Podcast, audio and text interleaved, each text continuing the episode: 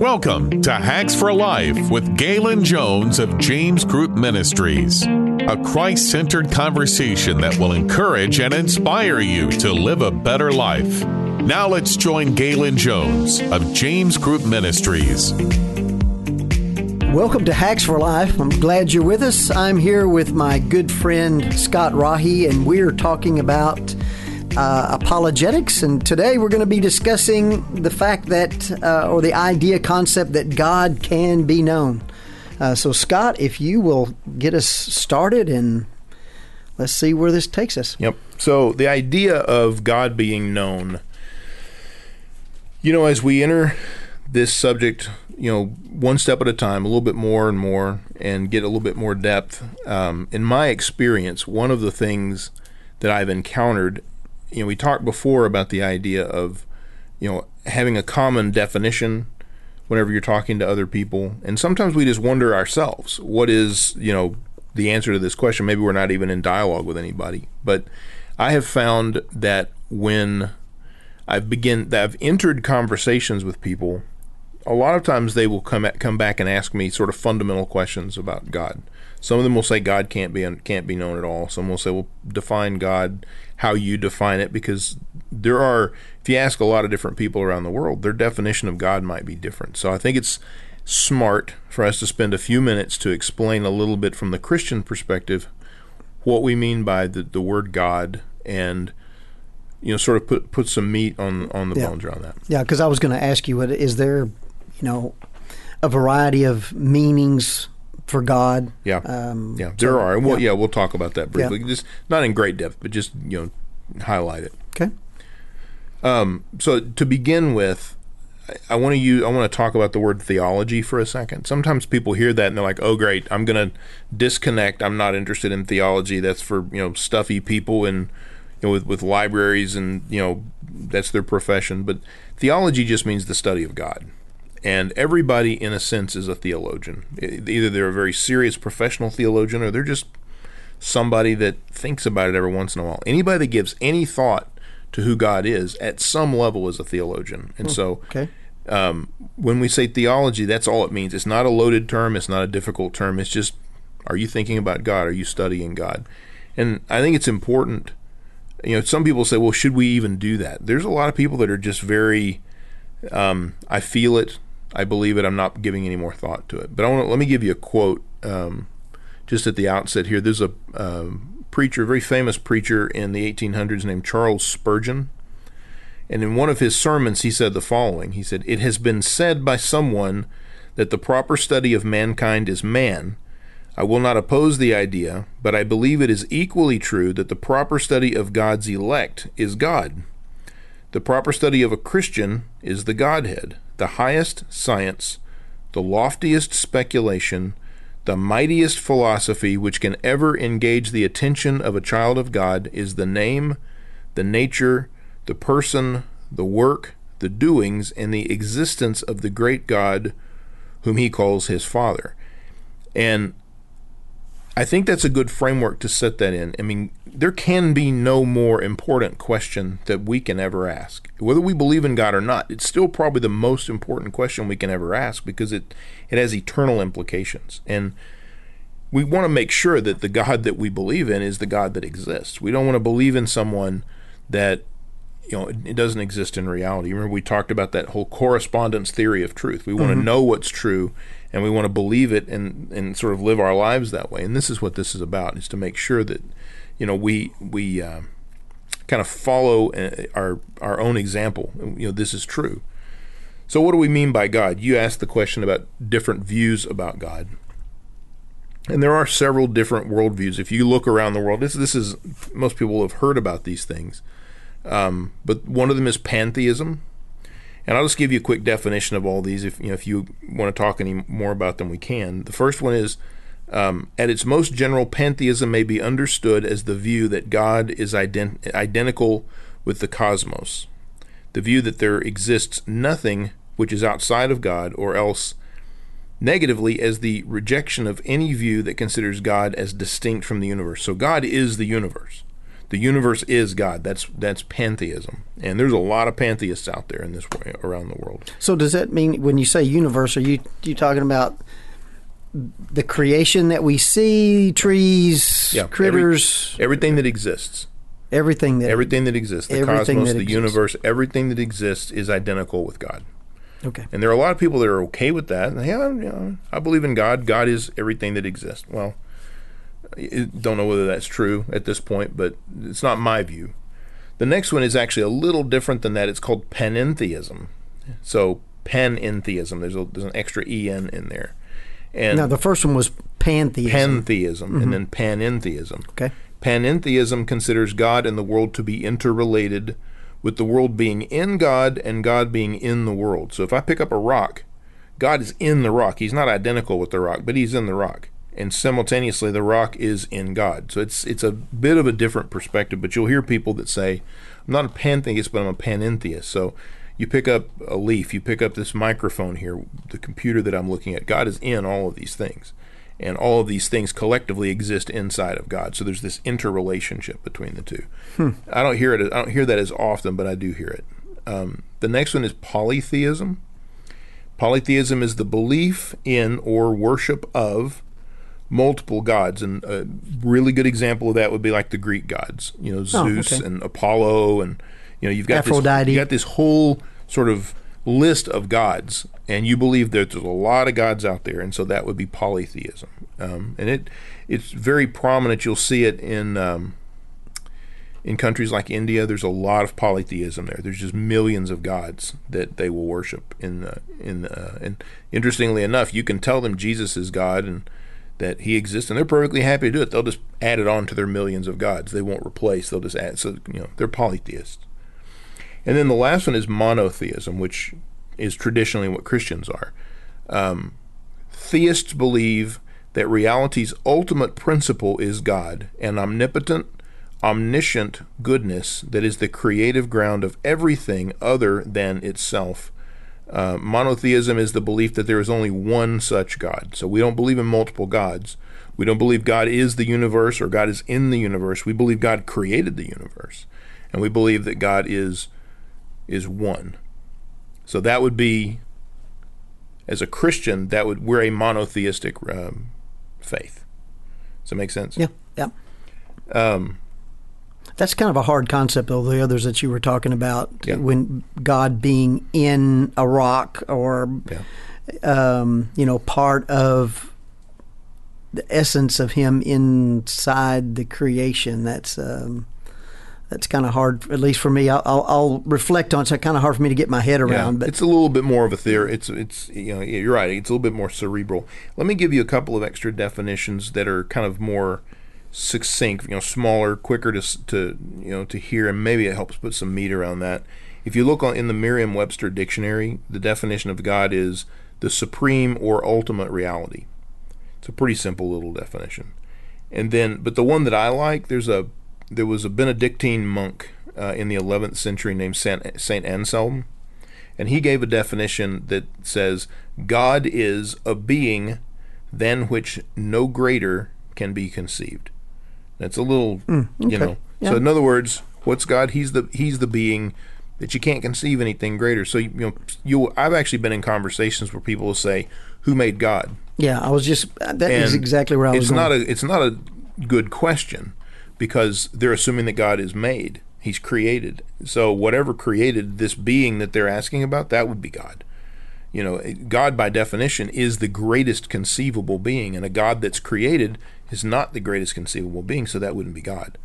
So that, I think it's a very useful definition, and I've, that's the one that sticks with me, is God is a being than which no, no greater can be conceived. So yeah. the ultimate ground of reality, effectively. You know, and just in... Um having con- conversations with, uh, you know, young people. Um, we're talking high school and below, mm-hmm. uh, even some, uh, my grandkids, mm-hmm. for example, uh, oldest one's, uh, I should know this, shouldn't I? thirteen um, you know, that question does come up. Well, who, cre- if, if, if, if there's a God, who created God? I mean, that's just, that's just kind of an automatic yeah. for, you know, uh, yeah. young brains. The thing that's interesting, I mean, you know, just as a, as an aside, Richard Dawkins wrote a book called The God Delusion, mm-hmm. and it's the one that really got the train going for this group called the New Atheists. There's so many people that have read it, and a lot of people have lost their faith. They've, they've sort of embraced this idea of atheism because of it.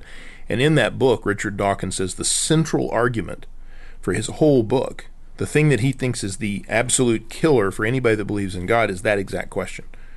If God created everything, then who created God? Right. Yeah. But the thing that he misses, and the thing that all people miss, is um, not all people, but people that question like this, they miss the idea that we don't believe in a created being. God doesn't. God uh, isn't created, and there is. You have to get into concepts like logical necessity. Like, imagine. Let, let me get there in a second, because it can be very. It can be a challenging thing to understand, and I don't want to jump into it too quickly, but let's talk. We'll get there very quickly by discussing the attributes of God. I have a cousin who calls himself an agnostic. I'd never heard of the term before until he said that. And I looked it up, and it's the idea that you can't know anything about God. Anything. And that's what's, you know, ignorant, agnostic, mm-hmm. he just kind of fits those together. And you So can't that's know. actually a word.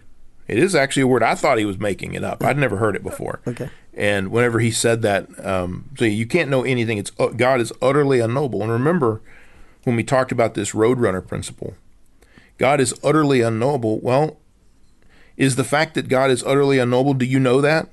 Okay, well, then you know something about God. So he's not utterly unknowable. There's at least something you know about him. You know that's the fact that he's unknowable. So it kind of begins to break that idea apart all, immediately. But... Um, So I think there are certain attributes of God that we can know, and it's tied to this idea that God is the greatest conceivable being. What is the greatest conceivable being? And there is evidence for God that we'll talk about throughout this series in the universe that we can look at in, you know, science at different places, and we can see the footprint of God. And in that footprint, we can learn certain things about God's characteristics. And the first one is this idea of necessity.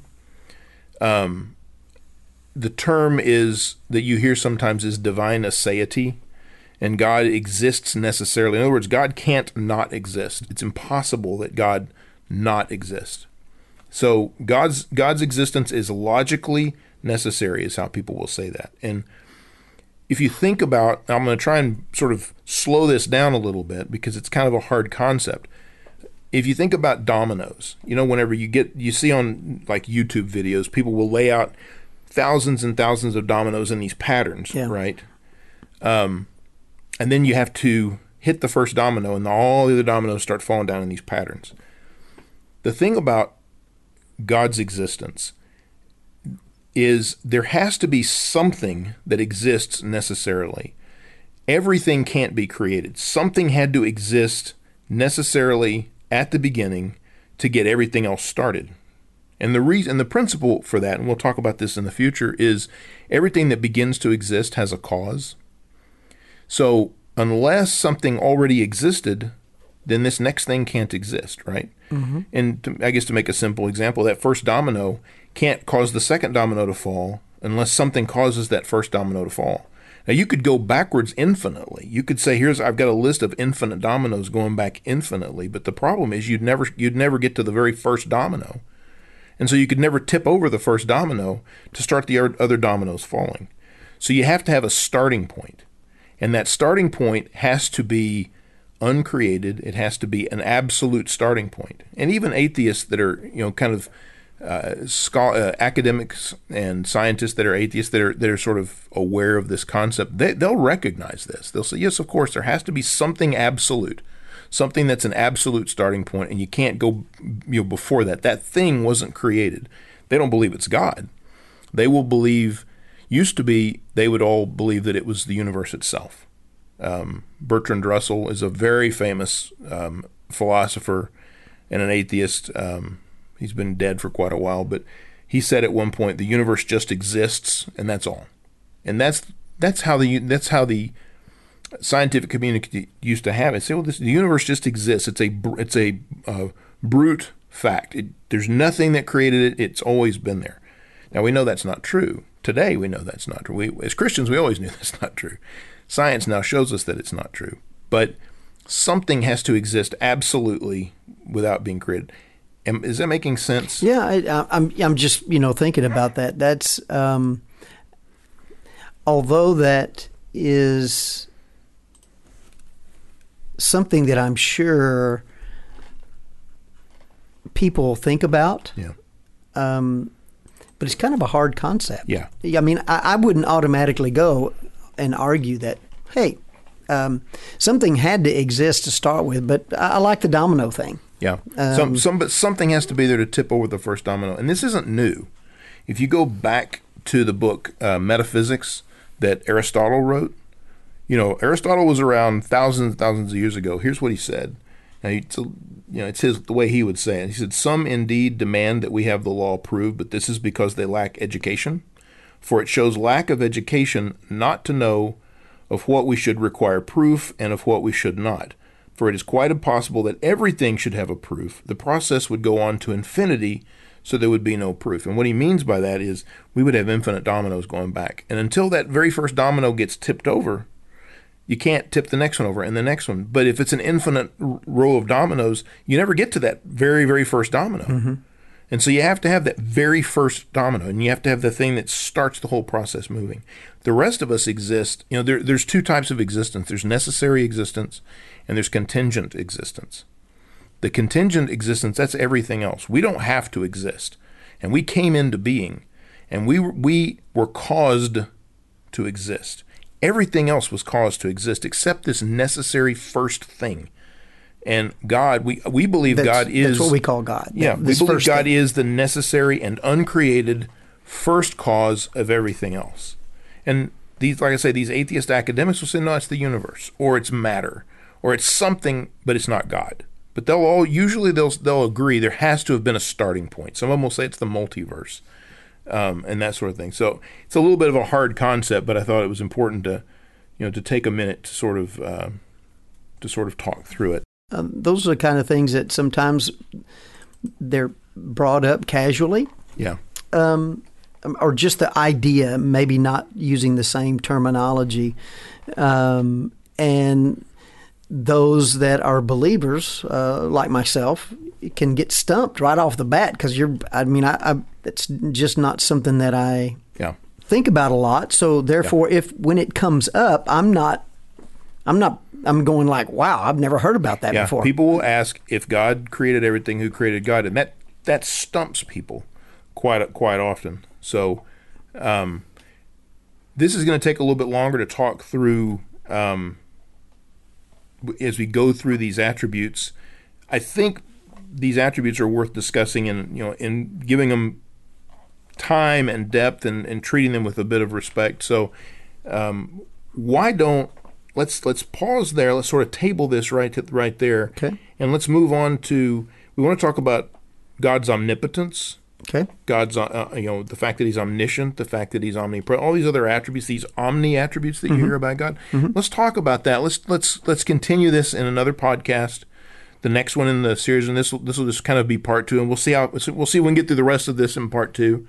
Um, but like I say, this is a very This is a topic you don't want to rush over. There's yeah. nothing more significant than, than God and studying and knowing God, and I think you know it's it's worth spending the time on. Yeah, I, yeah, I agree. I think you know some of these things as we continue this in the in our in the next conversation, maybe it'll give our listeners some opportunity to kind of try to get their head around it because mm-hmm. it is kind of a uh, something that it, we just don't think about every day. That's right. You know, those of us that are believers, we just go, oh yeah, God. Yeah. Um, yeah. And we may not be challenged by that, but yeah. I, I you do think as as our uh, world progresses, that question about God and who is God uh, is significant. Yeah. And I, th- I think we as as believers at least need to have thought through it. Yeah. You know, we may not we may not become as you are and read intensively uh, about the topic, but at least where we go, oh, okay. You're saying you'll have a social life. Yeah. And I'll be and I'll be busy reading. That's, that's perfect. Okay, well, I look forward to to the uh, next conversation, and uh, we'll pick up with the attributes of God. You've been listening to Hacks for Life with Galen Jones of James Group Ministries. The James Group is a nonprofit, Christ-centered organization that seeks to serve the community by offering skilled, caring support for anyone in need. For help, call nine seven two, two four three, four six seven three. That's nine seven two, two four three, four six seven three. Thanks for listening. Join us next time for another Hacks for Life with Galen Jones.